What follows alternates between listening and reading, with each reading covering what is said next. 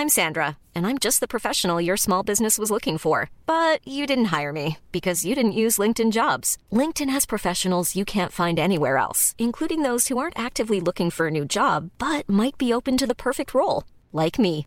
In a given month, over 70% of LinkedIn users don't visit other leading job sites. So if you're not looking on LinkedIn, you'll miss out on great candidates like Sandra. Start hiring professionals like a professional. Post your free job on linkedin.com/people today.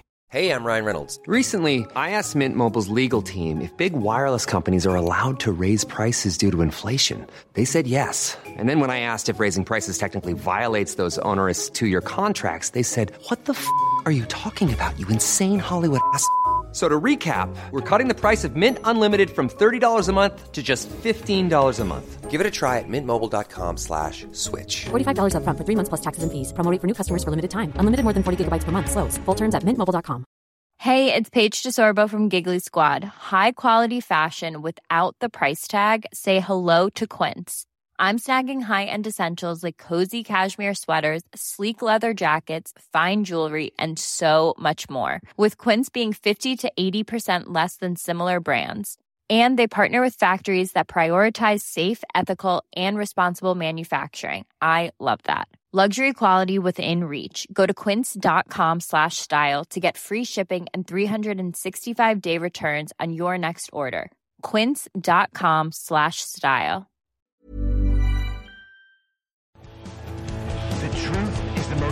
Convincing story that maps onto reality, and that's why the central narrative is falling apart. Right now in the United States, people should not be walking around with We masks. must see the central narrative for the fiction that it is. We are Americans. While elections are sometimes messy, this was a secure election. the founders began the fight for human liberty and self-governance, and it's up to us to finish the job. I tell you what, we are in a truth emergency right now. This is the end game.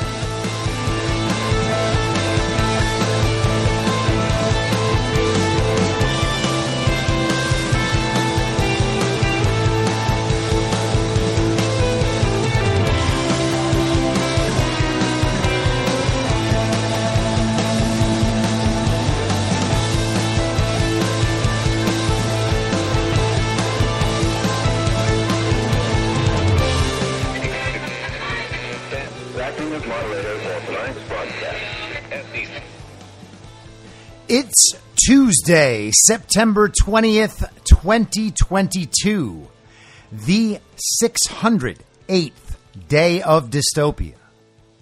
I'm your moderator, Chris Paul. Let's be reasonable. A warm welcome and hello to all of you listening to the podcast on the day of its release. The only way to do that is by becoming a paid subscriber at imyourmoderator.substack.com. You can do that for as low as $50 a year or $5 a month. And in doing so, you will be supporting me and the work I do and this show as it expands. And if you don't want to, that's okay. Just don't. And you can keep listening to the podcast, reading the articles a few days after they're released. But if you choose to do that, do me one favor and share the show with your friends or people who you think would appreciate it. Now, I want to start off today talking about Twitter because there was a major court decision on Friday that deals with Twitter's ability to censor the legal speech of its users. And so let's go to a little background information first. This is from Politico, May 31st of this year. Supreme Court blocks Texas law on social media censorship. The Supreme Court has suspended a Texas law banning online platforms from restricting user posts based on their political views, representing a major win for social media companies. In a 5 4 ruling, the court granted an emergency stay request on Tuesday from tech industry groups that petitioned to block the law, which is being appealed in a federal appellate court. The companies have argued the law violates their First Amendment rights to control what content they disseminate on their web pages and platforms.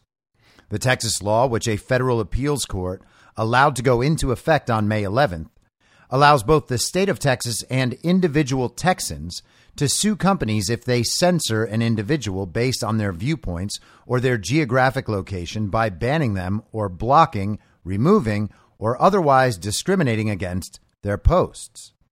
No one had yet filed lawsuits under the law. And Tuesday's decision means it will remain blocked as the case moves through the Fifth U.S. Circuit Court of Appeals. Chief Justice John Roberts, along with Justices Stephen Breyer, Sonia Sotomayor, Brett Kavanaugh, and Amy Coney Barrett, granted the stay, which overturned the Fifth Circuit ruling, lifting an earlier injunction from a Texas district court. The district court has not yet ruled on the underlying merits and constitutionality of the case. Justice Samuel Alito wrote a dissent that was joined by Justices Clarence Thomas and Neil Gorsuch. While Justice Elena Kagan also dissented, she didn't join Alito's dissent, nor did she explain her own reasoning. The law HB 20 could drastically change the way social media companies operate by restricting their freedom to police their platforms and forcing the platforms to justify decisions they make on multitudes of posts a day. We are encouraged that this attack on First Amendment rights has been halted until a court can fully evaluate the repercussions of Texas's ill conceived statute, said Matthew Schruers, president of the Computer and Communications Industry Association, which filed the petition. Its members include Facebook, Twitter, and Google. So the lawyers for the big tech companies are championing that decision from May as a victory for the First Amendment. They are allowed to have the freedom to censor whatever content on their platform they want to censor. They're arguing that it upholds the First Amendment to allow them to do this. And of course, we know that they are doing this in conjunction with not only the federal government, but with state governments and also governments of countries around the world and of course the global governance bodies. But because Twitter is a private platform, in quotes, they're allowed to do this. They believe it's their First Amendment right to censor the speech of political dissidents in the United States and elsewhere. And they argue this while it's been proven beyond a shadow of a doubt that they're doing it hand in hand with the government. The government is not allowed to delegate the violation of citizens' constitutional rights to private companies. That's not something the government can do. That's an explanation that people like Sam Harris think is locked down, totally airtight. Twitter's a private company, therefore they can censor whatever they want. Hey, Sam, the government is asking Twitter to censor this stuff. Does that change your calculation? And he thinks, no, they're a private company. They can do whatever they want. And he actually thinks that he's expressing a conservative viewpoint there. That's Sam Harris believing that he has found the reasonable centrist position. On one hand, he wants censorship. On the other hand, he doesn't want to look like a person who wants censorship. So he wants censorship, but doesn't want to look like a censor himself. Because everybody knows that being pro censorship is bad. So he won't take the pro censorship position. He'll take the position that Twitter is a private company, so they can do whatever they want. And once you say private company, then you're making the conservative argument. So you're a centrist. You can want censorship as long as someone else does it. Because then it's not an argument about censorship. Then it's an argument about the rights of private companies. So it's very conservative, don't you see? This is the same argument that people at the National Review make because they too want censorship. Their prestige goes bye bye. It goes up in smoke. Everybody realizes that they are actually aiding the cause of communists if they're no longer able to successfully shift the discussion about censorship to a discussion about the rights of private companies. But that entire conversation is moot because they're not private companies. They weren't started as private companies. And it's provable and proven that they are not acting as private companies in their censorship. They are acting as partners of the government. They are acting as agents of the state. They do not have the right as a quote unquote private company to censor Americans in violation of their constitutional rights on behalf of the state. So, Texas tried to pass a law that would allow people and organizations in Texas to sue the tech companies if they were censored. That law was knocked down by the Supreme Court in May and it was sent back to the Fifth Circuit Court of Appeals.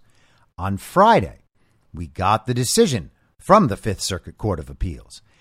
And the filing, the decision is 113 pages long, but let's get the summary here at the beginning.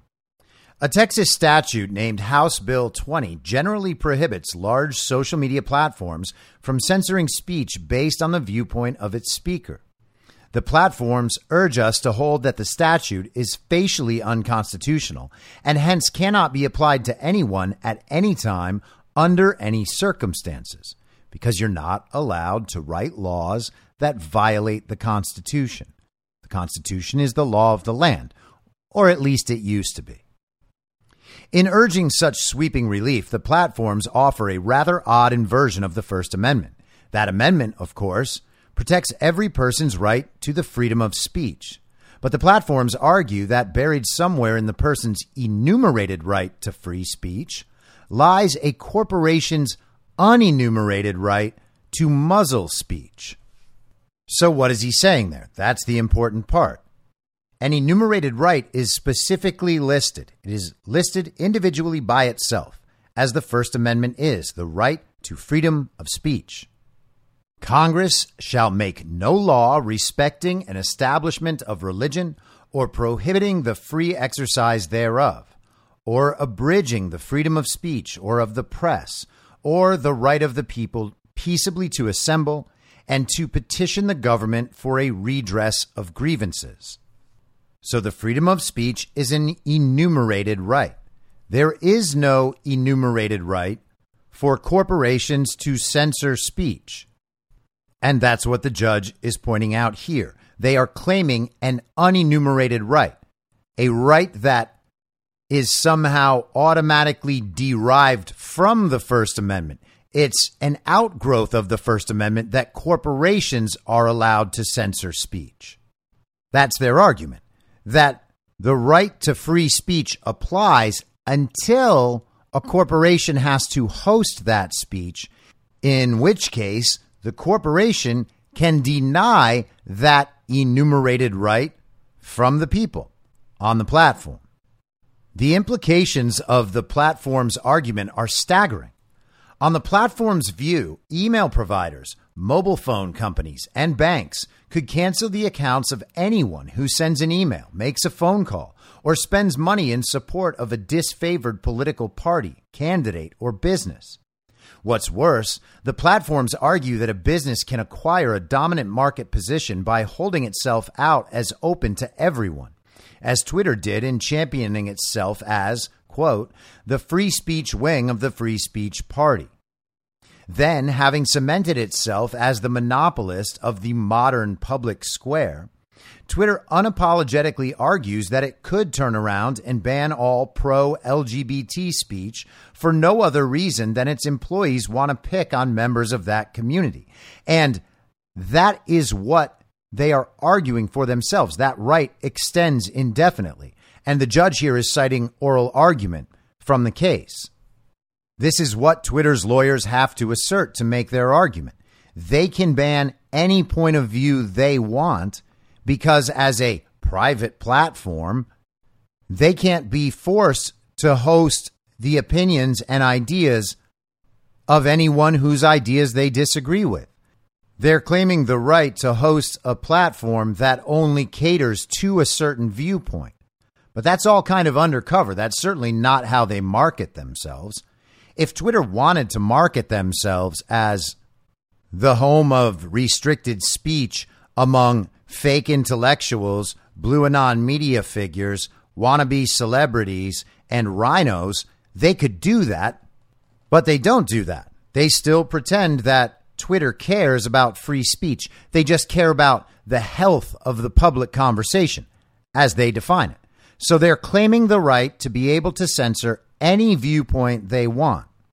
And that's what they have to claim because otherwise they would have to argue that some exception must be made that allows them to censor specific opinions. They have to rely on the argument that they can censor whatever they want because it's their platform and they don't have to host speech they don't like.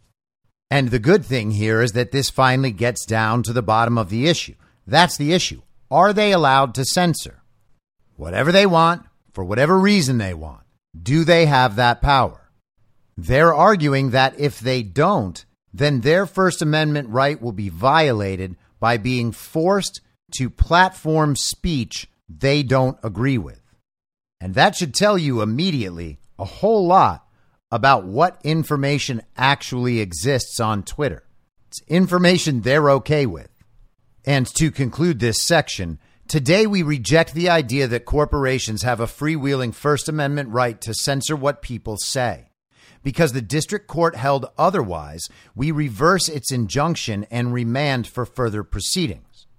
And so Politico has picked this up on Friday afternoon. They wrote this article Fifth Circuit upholds Texas law forbidding social media censorship again.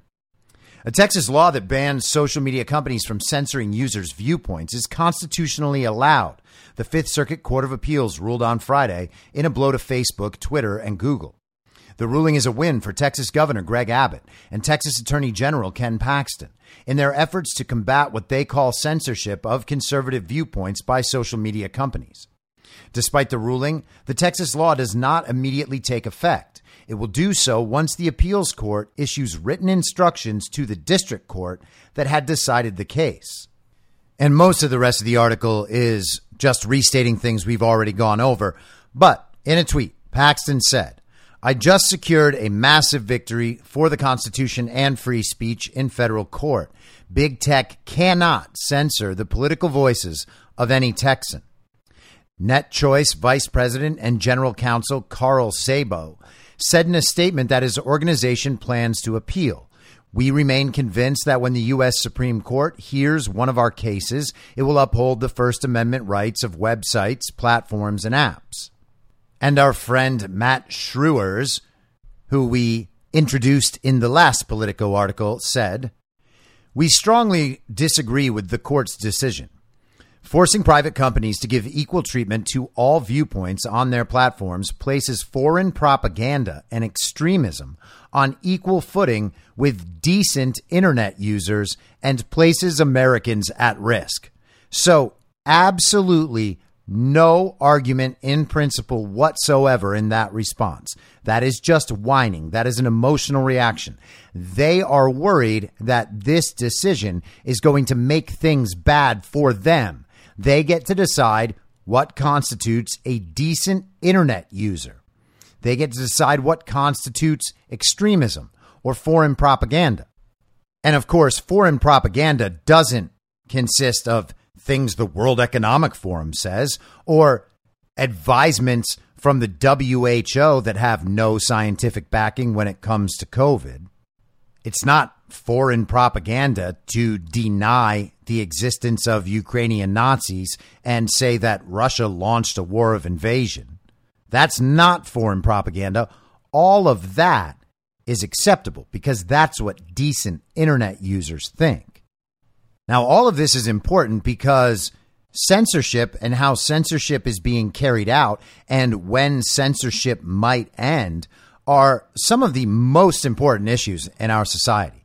This is not just about which social media platforms which people can use and what things we get to say on them. There's a reason the First Amendment was put first. You can't have a free and open society without free speech and free thought and the freedom to assemble, the freedom to practice your religion. Because all of those things are how the freedom of thought expresses itself in the world. And if you take away all of the ability to express free thought, then what you're really attacking is the freedom of thought. And there is no doubt that that's the ultimate goal. It's not about free speech on Twitter or free speech on Facebook or Instagram or YouTube. It's about setting the conditions where the society in general is not allowed to express dissent. And if that goes on long enough, you will see and can see this represented in our society right now. People will stop thinking freely. They will train themselves to avoid all of the thoughts they're not allowed to have. And they will attack those thoughts and eventually the people who think them if it goes on long enough. They will begin to construct their own thoughts as a product of the set of thoughts they're allowed to think and express. The end of free speech is eventually the end of free thought across societies. Yes, there will be dissident individuals, there always will be, and that's fine. But what censorship does to a society is of the utmost importance, and we can see that in real life in the last two and a half years. Just think about COVID on. We don't even have to go back before that, although you certainly could. Imagine how many lives would have been saved, how many businesses would have been saved, how many people's mental health could have been saved if we hadn't locked down, if we hadn't enforced masks, if we hadn't kept hearing about how we need two weeks to slow the spread, and then another two weeks, and then another two weeks. Imagine where we'd be if people could have actually discussed the election fraud, the stolen election of 2020. Imagine where we'd be if people could have actually discussed the very violent insurrection or the total lack of safety and effectiveness from the vaccine. How many people's lives have been destroyed? How many people have been impoverished? How many people have been imprisoned? And then look at the state of the country. All of this, all of it, is a result of censorship because censorship takes away the ability of the people to reach proper, informed, and moral conclusions about how to proceed as members of a civilization. And every ruling power in the history of the world has known this. Censorship isn't a new phenomenon. We saw censorship throughout the 20th century. Our founding fathers knew that these sorts of moments come around in regimes. And that's why they codified the freedom of speech as our First Amendment. And I bring all of this up because this morning I woke up to an email that my Twitter account had been unsuspended. My Twitter account was suspended on October 26th, 2020. So it's been almost 23 months, almost two years, that my Twitter account has been suspended. And I got suspended because I asked some blue check fat country singer if he was retarded after the second Trump Biden debate because this fat country singer was making a joke about how dumb Donald Trump was for saying that humans and drugs were smuggled over our southern border by coyotes. This child brained Twitter blue check thought that Trump was asserting that packs of wild dogs were responsible for human trafficking and drug trafficking. Yes, it's Donald Trump. He's the stupid one. Except that coyotes are what those smugglers are referred to. They're people. The people in the cartel doing the smuggling are called coyotes. Now, if you can't ask someone who says that and thinks that and thinks they're being really smart when they say it, if they're retarded, then we just don't have free speech, my friends. What do you want me to tell you? Did I ask an offensive question? Well, only if you accept the idea that a bunch of child brained communists get to decide what words are okay and what words aren't. I got banned for hate speech. Is asking someone who says one of the dumbest things imaginable if he's retarded, a grown adult man with a blue check on his Twitter. Is that hate speech? And if it is, on what basis? Whose disability are they pretending I'm mocking? The only person I'm mocking is the fat country singer with the blue check mark next to his name. And I am using the word retarded in its literal capacity. I'm not the one conflating the word retarded with a mental disability. That's them. If they're saying a fat country singer with a blue check mark is somehow the same as someone born with a significant mental disorder that makes it impossible for them to think at a normal human capacity, then fine. I can accept that framing for what I said. But then you have to tell me how I'm only mocking society's most vulnerable. The definition, according to Merriam Webster, of retarded is affected by intellectual disability. And the other definition is very stupid or foolish. Now, the fat country singer is definitely very stupid and foolish. So, by definition, he's retarded. But I didn't even call him retarded. I just asked if he was. I wanted to know before interacting with him whether or not he had an intellectual disability. I have to say, that is about as sensitive a question as I could have ever asked him. I would never call someone with a mental handicap retarded. I would say they've been victimized by Big Pharma. And I told Twitter all of this when I first appealed my suspension back in 2020. I was like, I'm not the one insinuating that there is some relationship between this blue check fat country singer and someone with a legitimate mental handicap due to a birth defect or an accident or something. That's you guys. You guys are making that conflation and you're using it to say that I'm conducting hate speech. But my appeal failed. And I have appealed that suspension a few times over the last two years as the situation with Twitter has progressed and our conversations about censorship have evolved. I tried to appeal when it was first announced that Elon Musk was buying the company and probably at a few other points while Twitter has been going through all of the litigation they've been swamped with for the past couple years. And it never worked. I continue to check in, not because I'm desperate to go back on Twitter, but because I want to know where the state of censorship currently is.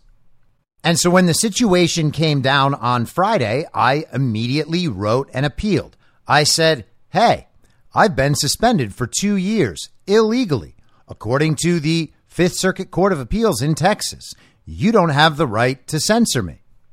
You are violating my First Amendment rights. And a few days later, I am now back on Twitter.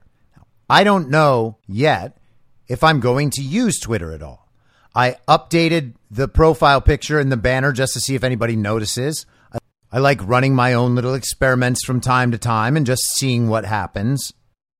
But I don't know what I'm going to do. Here are the options. I could ignore it completely and just stay off Twitter. I can deactivate my account completely so that I am gone from the platform, and I'm considering those options.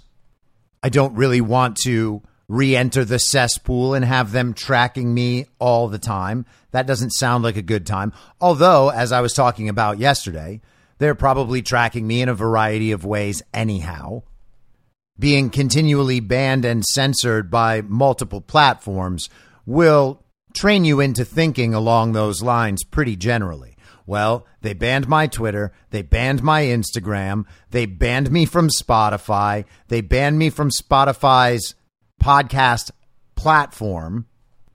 I've even gotten censored by Yelp. So I assume they've got me in some way or another. I deleted all the Google apps from my phone, all the Facebook apps, don't have uh, WhatsApp, don't have Instagram, don't have Gmail, don't have Google Maps, don't have any of it. But I guess I do have YouTube, so maybe they've got me there. I have an Apple phone, so I'm sure Apple has all of my information. And there may be an app here or there that's tracking me in some way I'm not aware of. All of that is entirely possible.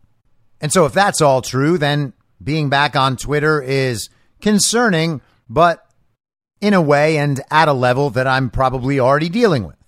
So, do I go back on and just carpet bomb away and Try to make some little commie heads explode? Yeah, I kind of think that might be the answer. I'm not sure. I'm not sure. I'm trying to approach this situation with patience. But that might be it. I have a few blue check followers, like a writer from The Atlantic, that sort of thing. I never really grew that account. It was an account I started right before I started the podcast, and I was primarily active on Instagram and was heavily shadow banned on Twitter. No one would see my tweets unless I was in someone's replies and that person had already interacted with me. And then the other option, of course, is if I choose to go on there and try to be tactical about it, try to work within the rules and have an influence and pull people away from Twitter onto Truth Social, onto Telegram. So it's a lot to think about. And just to be clear, nothing about whether I go back onto Twitter or not is going to change my presence on Truth Social and Telegram. They're both better apps, they're better environments, and there are smarter people there. I'm not going to go spend my time getting information from a censorship bubble. But I think it might be very effective to go over there and try to alert people to how ignorant that censorship bubble has made them. When I logged into the account this morning, I saw that the Atlantic writer Conor Friedersdorf had retweeted Justin Amash. And Justin Amash used to be one of those very controversial Tea Party conservatives. He was a true libertarian who would always speak the truth from a very principled position.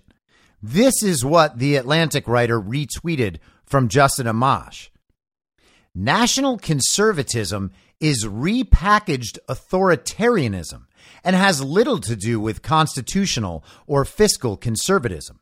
This ideology fundamentally rejects individualism and property rights and thus has more in common with socialism than with libertarianism or classical liberalism. Who in the world actually thinks that smart? And apparently the answer is very smart, very serious intellectuals on Twitter. Repackaged authoritarianism? The people who are fighting against censorship, the encroachment of global governance, the enforcement of vaccine mandates, the coercion to join a dangerous medical experiment. Those people are the ones repackaging authoritarianism? This is really what you get on Twitter from the very smartest people. This is the conservative guy at The Atlantic retweeting Justin Amash, the Libertarian Tea Party hero, as presented by the media five years ago. That could just as easily have been a tweet from Bill Kristol that was retweeted by the Lincoln Project, and you wouldn't know the difference. In fact, that's a tweet that could have been written by Joy Reid and retweeted by Salon Magazine, and you wouldn't have known the difference. That is the state of conservatism on Twitter, which is why we have the problem of all these rhinos and normie Republicans, even weak MAGA. And by the way, when I say weak MAGA, I am saying people who voted for Trump and would vote for Trump again, they just won't really talk about it. And they won't defend Trump. They won't talk about election fraud. They won't talk about any of that stuff because they don't want anybody else to know that they're a Trump supporter. They're the people out there hoping that somehow we can just swap in Ron DeSantis so that we can support our candidate without getting in trouble. That's weak MAGA. And I know that we need them on our side, but they're not on our side if they're not speaking up and defending what they believe. Okay? They're not on any side at that point. If anything, they're helping the other side maintain the illusion of this vast and dominant majority where only extremists and people on the fringes are actually supporting Donald Trump and defending Donald Trump. That's a problem for us that we should be able to handle. That's something that we need to talk about. It's not something that we need to silence. Ooh, you're being divisive. No, I'm not. We wouldn't be in this situation if everyone was actually standing up for what they believed in and standing up for their principles and standing up for the people who are actually putting the country first and not just trying to profit off all of this in our managed decline into being subsumed by the global government. It's too late to represent weak MAGA. The country is at stake. It's time to stand up and support your principles and support what you believe in and do it publicly.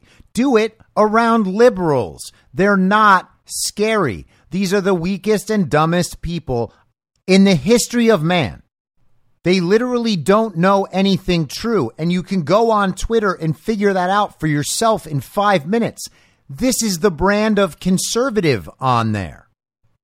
All of this is the product of that censored information bubble. The real information doesn't get in there. So all of these very smart people are trying to figure out their very smart conclusions within that little bubble. That's how you end up two years behind on lockdowns and masks.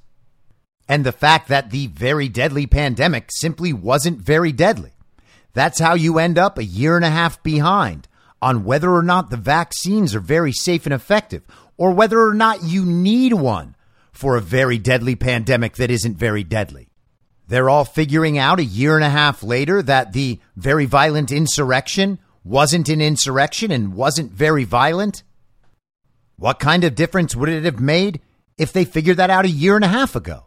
They would have figured it out if free speech had existed, if Twitter wasn't censored, if we could have put up all the information we know and put that right next to the information they know, which way would they go? Smart people will choose the right outcome if they're given the right information. And the incentives are removed, the threat of punishment is removed. People can figure out what's true in a free and open information space. And how much of a difference would that make? It's been two years. And virtually none of them understand that the 2020 election was stolen and that these aren't baseless claims with no evidence. It's a multitude of highly specific claims, all supported with overwhelming evidence, and none of them know it. Now, I've been trying to see if my unsuspension is some sort of isolated incident or whether it's possible for everyone who got banned to get back on there. And so I was encouraging people appeal your suspension, mention the decision in Texas, and say that you were suspended illegally. See if they put you back on. One person actually has told me already they appealed and their suspension was immediately lifted. Now, that's not enough for me to form a conclusion about a potential policy change in Twitter as we read in the decision, the parties are still waiting on instructions from the court about how to proceed with that Texas law. But it's also possible that Twitter understands that this issue is headed to the Supreme Court where they're not going to get a decision that they want. And they might be getting ahead of that by letting people back onto the platform. So I want to know from people if your account is banned, go appeal mention the Texas decision, and let me know on Truth Social or Telegram what the result of your appeal is. But it's funny, like I'll put up these requests on Truth and Telegram, and people will tell me about their feelings about Twitter. I don't care that you don't like Twitter. I don't like Twitter. I've been talking about it for a very, very long time. I know that collectively we don't like Twitter. I know that Twitter banned us and that Twitter is an evil company. I know all these things. I say them constantly. So you don't need to say them back to me if I ask you whether or not you are able to get your account unsuspended. Hey, are you able to get your account unsuspended? I hate Twitter. Well, that doesn't make sense. That is an emotional reaction, and it has nothing to do with the question being asked. Now, I love y'all, and I'm not mad, but let's put our little personal Twitter traumas aside and figure out whether or not this is a major change in the censorship regime. There is almost nothing that could be bigger news than whether or not Twitter has stopped censoring the speech of American citizens. If I'm an isolated incident, fine, then it's not that, right? But I want the answer.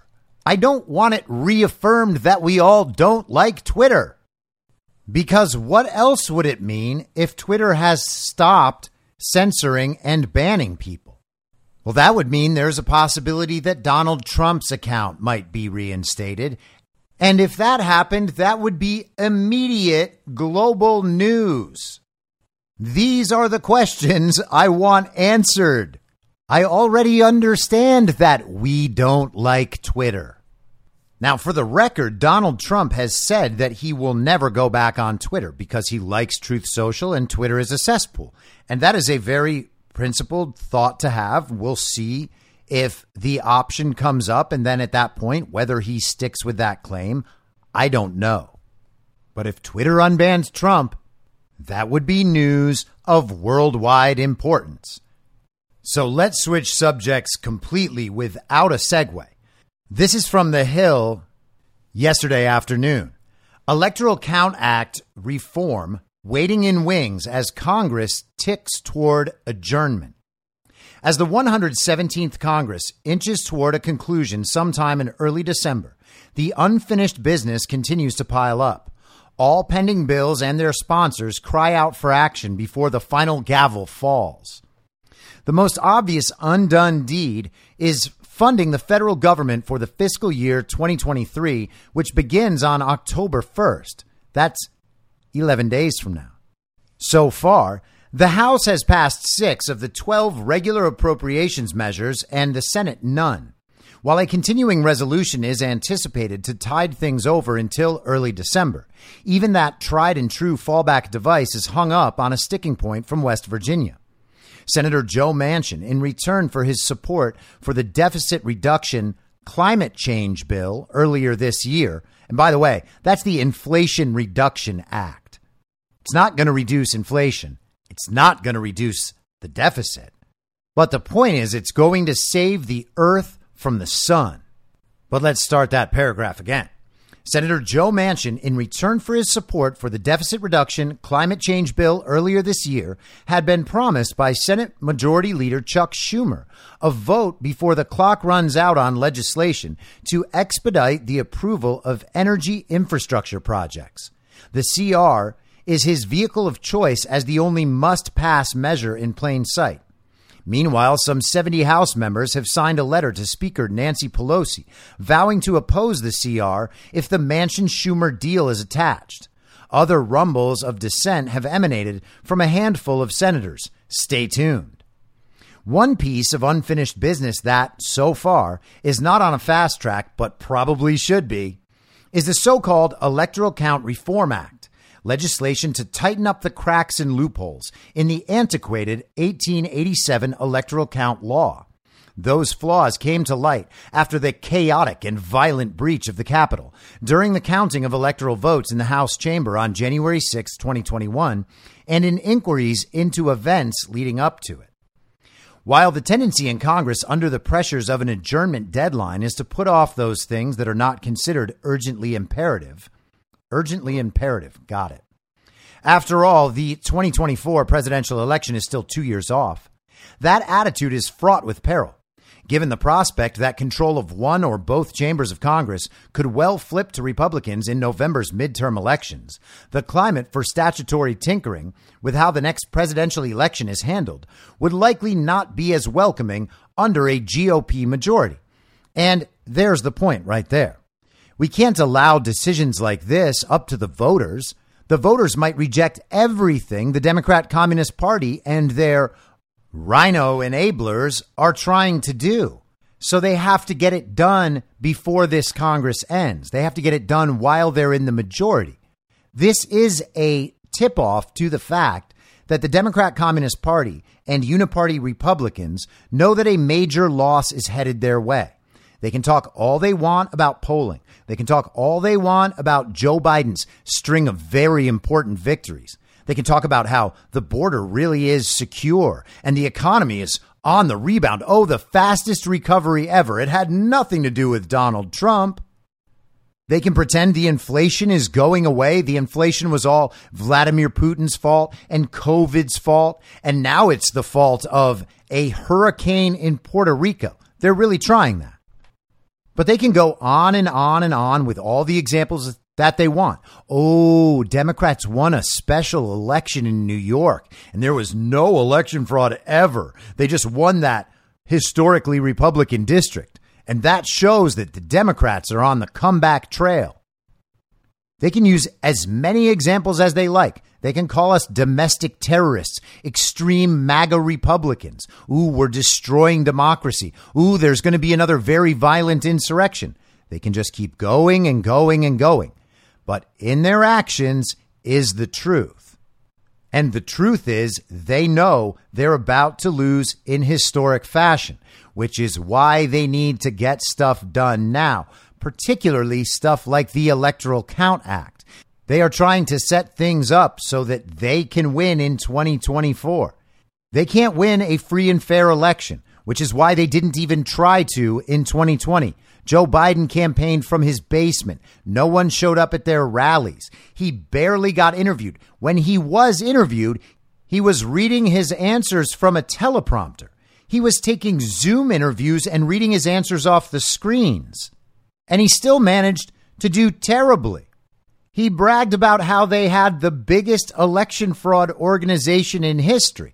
And of course, he was trying to say that they had a big organization set up to fight election fraud, right? Fight election fraud. But no, he meant that Mark Elias had constructed his huge system of lawfare so that they could counteract and delay any court cases that might arise from the election fraud. They figured out how they were going to get these cases dismissed. They figured out how they could claim that their laws were constitutional and that the laws were followed. And that, hey, if they weren't followed, it's too late now anyway. And that's exactly how they proceeded. They can't win a free and fair election because their policies destroy the country, and everybody knows it now. In fact, most people knew it in 2020, which is why they had to come up with millions and millions of fraudulent votes in order to win. Republicans are virtually guaranteed to take back the House. And if that happens, none of this stuff is ever going to even make it to the floor. So they have to do it immediately, which means that they need to construct a narrative so that the country will believe that they have to do it immediately and get on their side. Now, that's not going to work. And the more they pursue this, the more people will realize that they're doing it for a reason. And that reason is that they can't win elections. One of the factors holding up action today on reforming the Electoral Count Act is competing views on how far such reforms should go. The Senate is approaching the task in a bipartisan manner, with Senators Manchin and Susan Collins, Republican from Maine, leading the way, along with 16 co sponsors after months of negotiations across the aisle. A House companion bill was introduced September 15th by moderate reps Josh Gottheimer, Democrat from New Jersey, and Fred Upton, Republican from Michigan. Well, Fred Upton's not going to be back.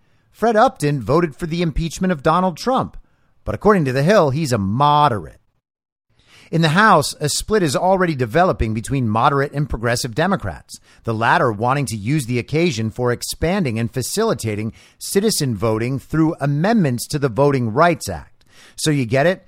The progressives the communists, the diehard out public communists, want to take all the elections about the Electoral Count Act and expand them even further. They need even more votes because they, of course, are the ones most committed to global communism, which makes them most committed to the election fraud apparatus. This dispute will come to a head with the final report and recommendations of the House Select Committee to investigate the January 6th attack on the Capitol. The Select Committee has been specifically tasked with making recommendations to prevent the recurrence of another disruption of a presidential election. Representative Jamie Raskin, old Friar Cuck, a member of the Select Committee, opined on a recent Sunday talk show that the Senate approach is too narrowly focused on the role of the vice president in counting electoral votes and that a broader overall reform effort is needed. And that is a big chunk of the narrative right there. You can see what they're setting up. You can see how this is operating.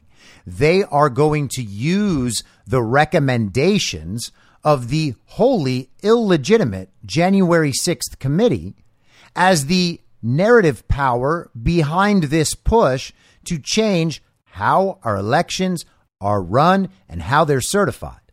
It would be presumptuous of them to set out their policy priorities without first waiting for the January 6th committee to finish their very important work. Sure, their primetime hearings, their television show, was supposed to restart in its new season last Monday, September 12th, and it still hasn't restarted. Since their season finale last season, Liz Cheney lost her election by 40 points, and essentially a third of her total vote was Democrats switching parties to vote for her and manipulate the outcome in Liz Cheney's favor. But Liz Cheney was absolutely and completely rejected in large part for her work as a traitor to the United States of America in her prominent role in the January 6th committee and her general hatred for Donald Trump and virtually all Republican voters at this point. But they have to have a reason to mess around with elections or they can't win. And that reason is the very violent insurrection that simply was not. That characterization greatly misrepresents the Collins Manchin proposal, which also contains provisions that A, ensures Congress can identify a single conclusive slate of electors from each state, B, provides for expedited judicial review of certain claims relating to a state's certificate identifying its electors, C, raises the threshold in Congress to lodge an objection to electors to at least one fifth of the members of each chamber instead of a single member from each. And D strikes a provision from an archaic 1845 law that would enable state legislatures to override the popular vote in their state by declaring a failed election. Other tweaks may be necessary and possible without throwing the entire enterprise into its own year end intra party crack up at session's end. So let's look at these provisions, right? They want to ensure that Congress, the federal government, can identify a single conclusive slate of electors from each state. So the Congress, the U.S. House of Representatives, and the Senate, the federal government, gets to decide what slate of electors a state can send. They want expedited judicial review so that the courts could potentially knock down the slate of electors a state might send. They want to raise the threshold in Congress and have one fifth of the members agree to object, or else no objections in Congress will be heard. And they want to make it impossible for state legislatures to override the quote unquote popular vote that is reported in their state. So basically, the election can run however they want it to, and no one has the power to object after the fact, even if there is overwhelming and obvious proof of widespread systematic election fraud. So consider the situation in Michigan or Wisconsin or Georgia or Pennsylvania or Arizona all of those states, widespread proven election fraud. In Wisconsin and Pennsylvania, courts determined that their 2020 elections were run in an unconstitutional and extra constitutional fashion. And the Pennsylvania decision is being appealed. It's still in that process. But there are actually courts that have decided that the elections were illegally run.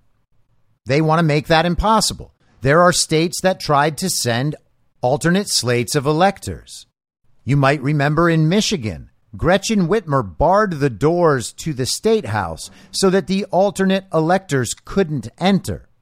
And even as recently as a few weeks ago, mainstream media was saying that sending an alternate slate of electors means you participated in the insurrection and they're pursuing legal action against the alternate electors.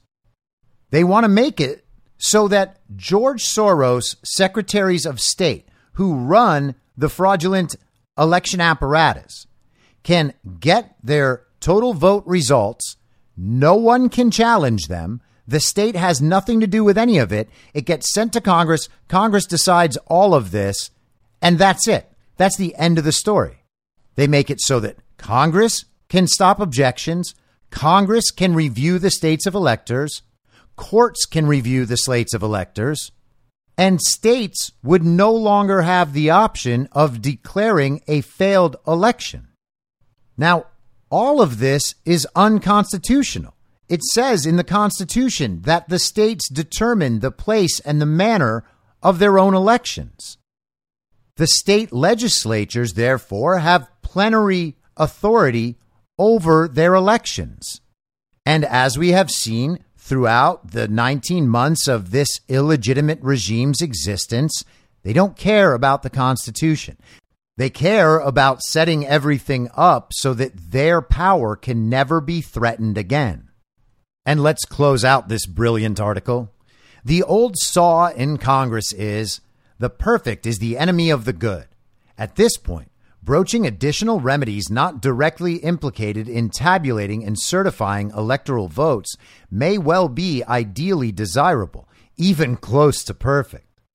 But they could introduce new complications that will require more deliberation and fine tuning than time allows. With the House due to be out all of October for a quote unquote district work period, aka midterm election campaigning, time is of the essence for the sake of future election stability and security to act quickly, concisely, and decisively, doing good.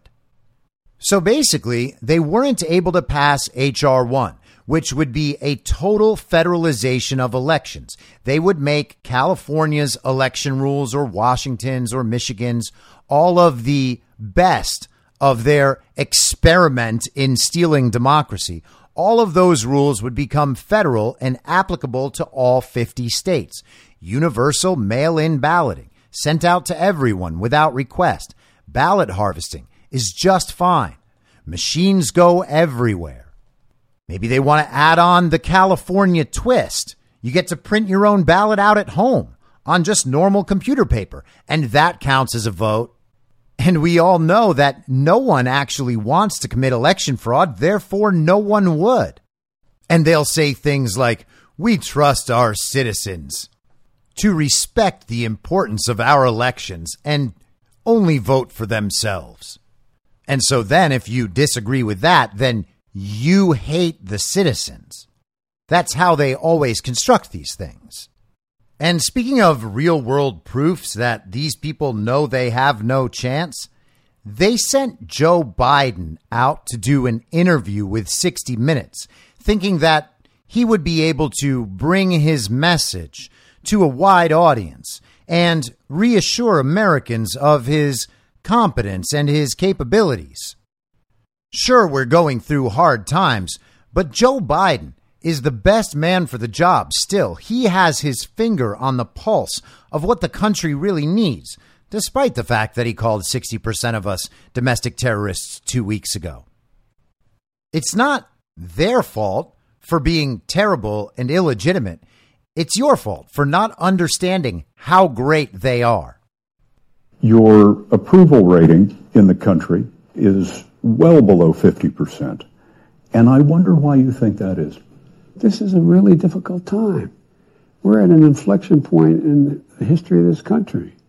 We're going to make decisions, and we're making decisions now that are going to determine what we're going to look like the next 10 years from now.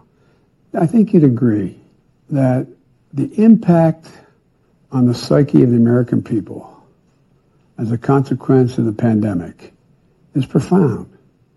Think of how that has changed everything. People's attitudes about themselves, their families, about the state of the nation, about the state of their communities. And so there's a lot of uncertainty out there, a great deal of uncertainty.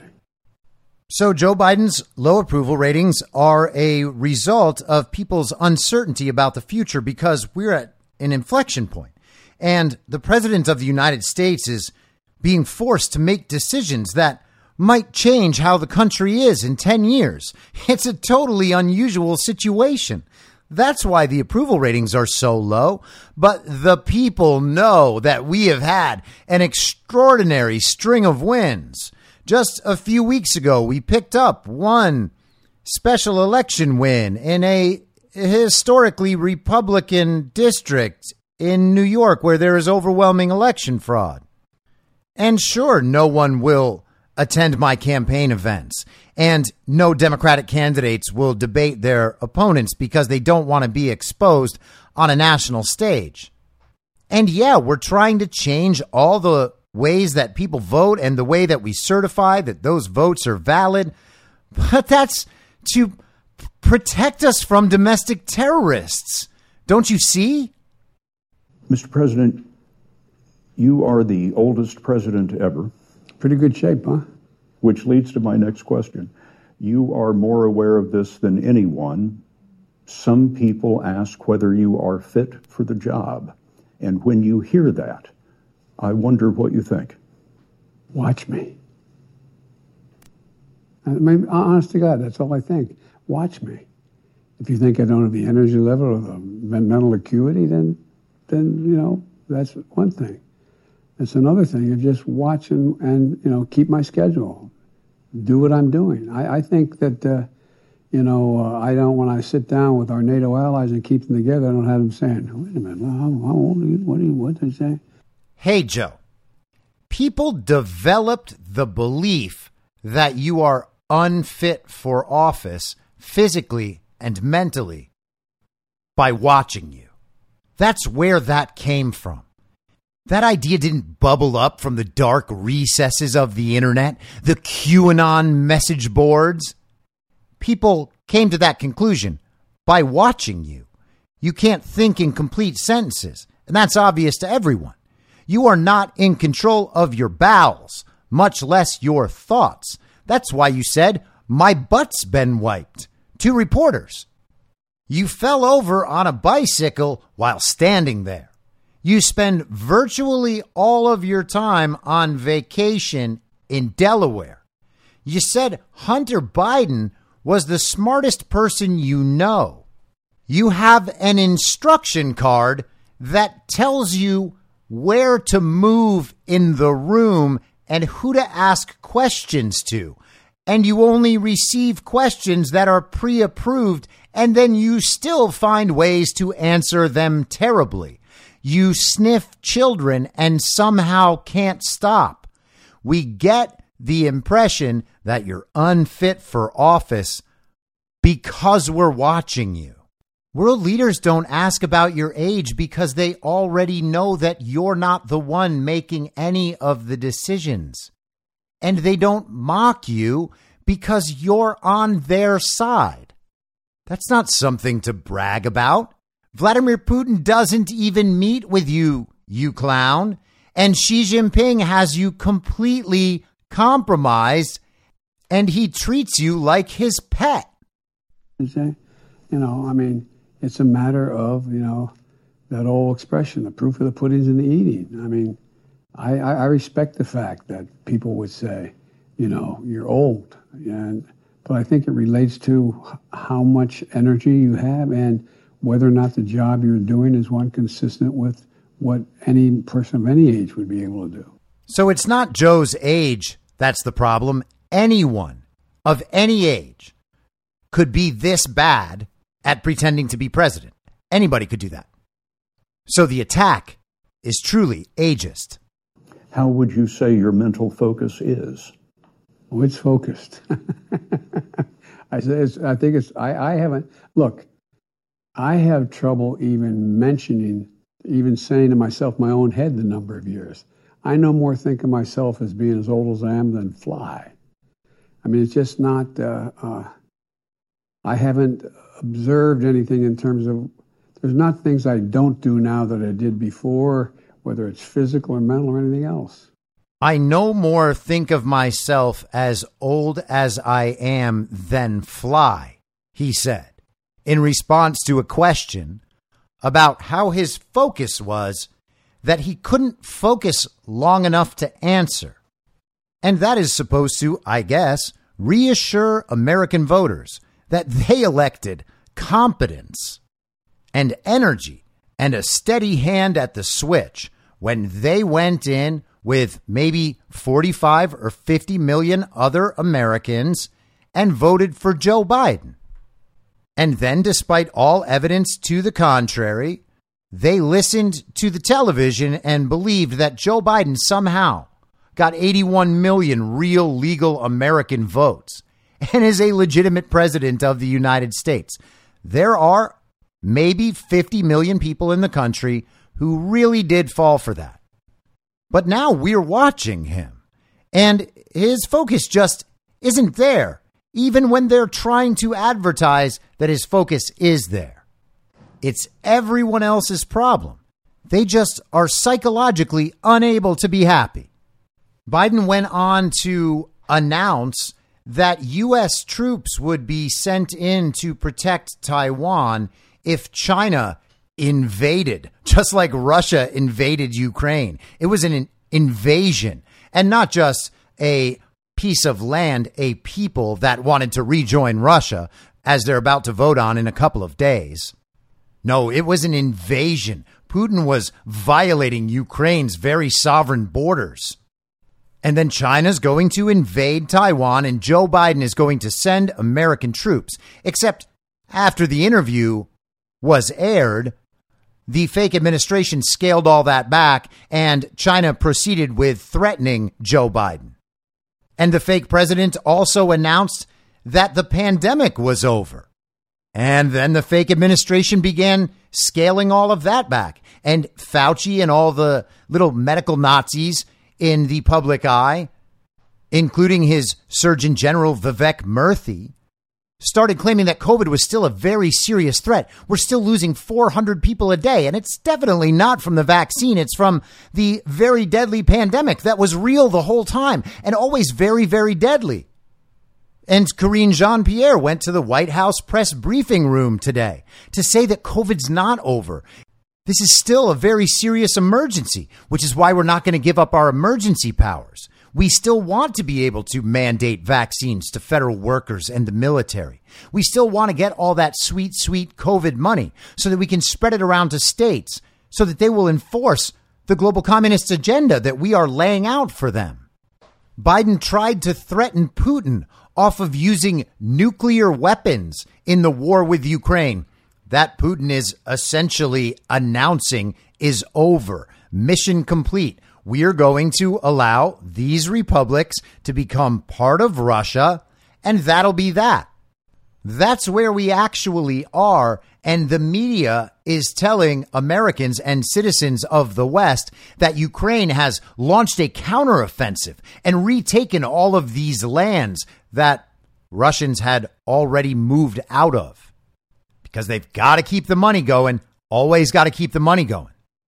The fake president's fake administration sprang into action to argue that the things the fake president said on national television simply aren't true. They want the thing and its opposite all the time so that no one actually knows what's true. Is Biden going to send troops to Taiwan? Well, according to Biden in his 60 Minutes interview, yes. According to reality, he doesn't have that option. According to the fake administration, the answer's no. So, what is any child brain supposed to assume? Well, they just don't know. And if they don't know, if they can't figure it out, if something has cognitive dissonance, if they can't get to the bottom of it and take a firm position on either side, well, then they argue that it actually doesn't matter, and you're only trying to gain political advantage by claiming that it does. I mean, sure, it's a war, or maybe two wars, or a pandemic, but you're just trying to score cheap political points by pointing out that the fake president and his fake administration actually have no idea what the answers to these questions actually are. And then finally, let's get to the real money shot here. And for a money shot, you have to get a bagman who doubles as a porn star. And of course, I'm talking about Hunter Biden. A difficult life for the president. In 1972, he lost his wife and daughter in a car accident. He lost his son Beau to cancer in 2015 at the age of 46. And his son Hunter has been a lightning rod for suspicion. Hunter Biden's former addiction to crack cocaine led to a life he describes as non-stop depravity. He has also acknowledged a federal investigation into his taxes. Congress investigated Hunter Biden's job with a Ukrainian company at the time that his father ran Ukrainian policy in the Obama administration. A Republican investigation, however, uncovered no wrongdoing by then Vice President Biden. Mr. President, if you run again, Republicans are most likely to go after your son, Hunter, once again. And I wonder what you would like to say about your son and whether any of his troubles have caused conflicts for you or for the United States. I love my son, number one. He fought an uh, addiction problem. He overcame it. He wrote about it. And no, there's not a single thing that I've observed at all that would affect me or the United States relative to my son Hunter. Not a single problem whatsoever. The problem is a personal one for Hunter. It's just about his addiction. And he's handled it. He's definitely not doing anything like that anymore. In fact, he wrote about it. And by wrote about it, it means that he put his name on a book that a man named Drew Jubera wrote for him that no one read. And sure, Joe Biden is sending tens of billions of dollars to the most corrupt nation on earth in Ukraine, where Joe Biden and his son Hunter had business ventures going on, active ones, including ones related to biomedical research in Ukrainian biolabs, handling deadly and dangerous pathogens that were being manipulated to target people of Slavic ethnicities. But that's got nothing to do with world affairs. That doesn't affect the United States of America. Sure, we're just supporting them because the Ukrainian people are so brave and the comedic actor needs us so much. And we are just trying to uh, protect the uh, Western world and, you know, the, the what is it called? The uh, the liberal world order. Yeah, that's what we're trying to do, and that is also what we're trying to do when I threaten to put troops on the ground in Taiwan if the Chinese invade even though I'm also draining the strategic petroleum reserve and sending millions of barrels of our best and most important oil to China. But none of that's got anything to do with my son Hunter and the business deals he made that I was also profiting off of. You know, I mean, fine, all of that is conclusively proven with the laptop and with testimony from Tony Bobulinski. And a long historical record of my own corruption, but you guys, you can't think that that stuff matters. I mean, what are you like psychologically unable to be happy? Let's focus on how much my economy is expanding. Don't you understand my series of wins? We're just trying to make the country as perfect as we can, which is why we need to switch over the entire election apparatus into our control. The proof of the pudding is in the eating, don't you see? Watch me. I'll be back tomorrow at the same reasonable time on the same reasonable podcast network. I don't have a network. Masks and lockdowns don't work. They lied to you about a pandemic. And Joe Biden will never be president. In my mind, that's the end game. If you're listening to this episode for free, you can support me and support the show and the work I do by signing up for a paid subscription at imyourmoderator.substack.com. You can do so for as low as $50 a year or $5 a month. Comes out to under a quarter per episode, and you'll blast right through the paywall for all of the writing. The merch store is www.cancelcouture.com And you can find everything else by heading to Linktree. Linktree.com slash I'm your moderator. And I'll see you soon out on the range.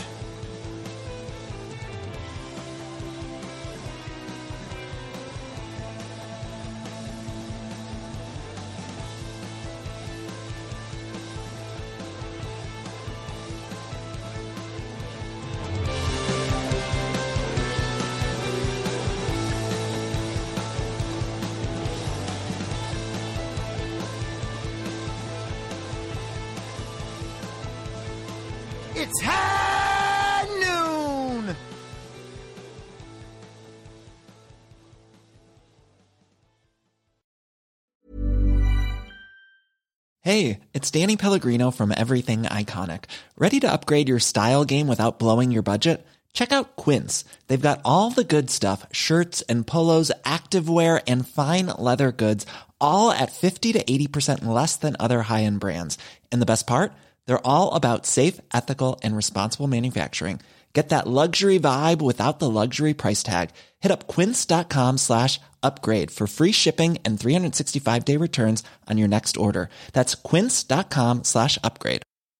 Mom deserves the best, and there's no better place to shop for Mother's Day than Whole Foods Market. They're your destination for unbeatable savings, from premium gifts to show-stopping flowers and irresistible desserts. Start by saving 33% with Prime on all body care and candles. Then get a 15-stem bunch of tulips for just $9.99 each with Prime. Round out Mom's menu with festive rosé, irresistible berry chantilly cake, and more special treats. Come celebrate Mother's Day at Whole Foods Market. Imagine the softest sheets you've ever felt. Now imagine them getting even softer over time. That's what you'll feel with Boll and Branch's organic cotton sheets. In a recent customer survey, 96% replied that Boll and Branch sheets get softer with every wash. Start getting your best night's sleep in these sheets that get softer and softer for years to come. Try their sheets with a 30-night guarantee. Plus, get 15% off your first order at bollandbranch.com. Code BUTTERY. Exclusions apply. See site for details. In my mind, that's the end game. Thanks for listening. If you'd like to follow what I'm reading and thinking throughout the day, you can do that by downloading the Telegram Messenger app and going to t.me slash I'm your moderator. On social media, you can follow me on Truth Social, Gettr, and Gab at I'm your moderator. I also have channels on Rumble and BitChute. If you'd like to follow the writing, you can find me at imyourmoderator.substack.com. The merch site is cancelcouture.com or go direct shop.spreadshirt.com slash cancel dash couture. If you'd like to support the podcast financially, the best place to do that is Ko-Fi. Go to ko-fi.com slash I'm your moderator. And all of these details will appear in the show notes with each episode. I'll see you soon down on the range.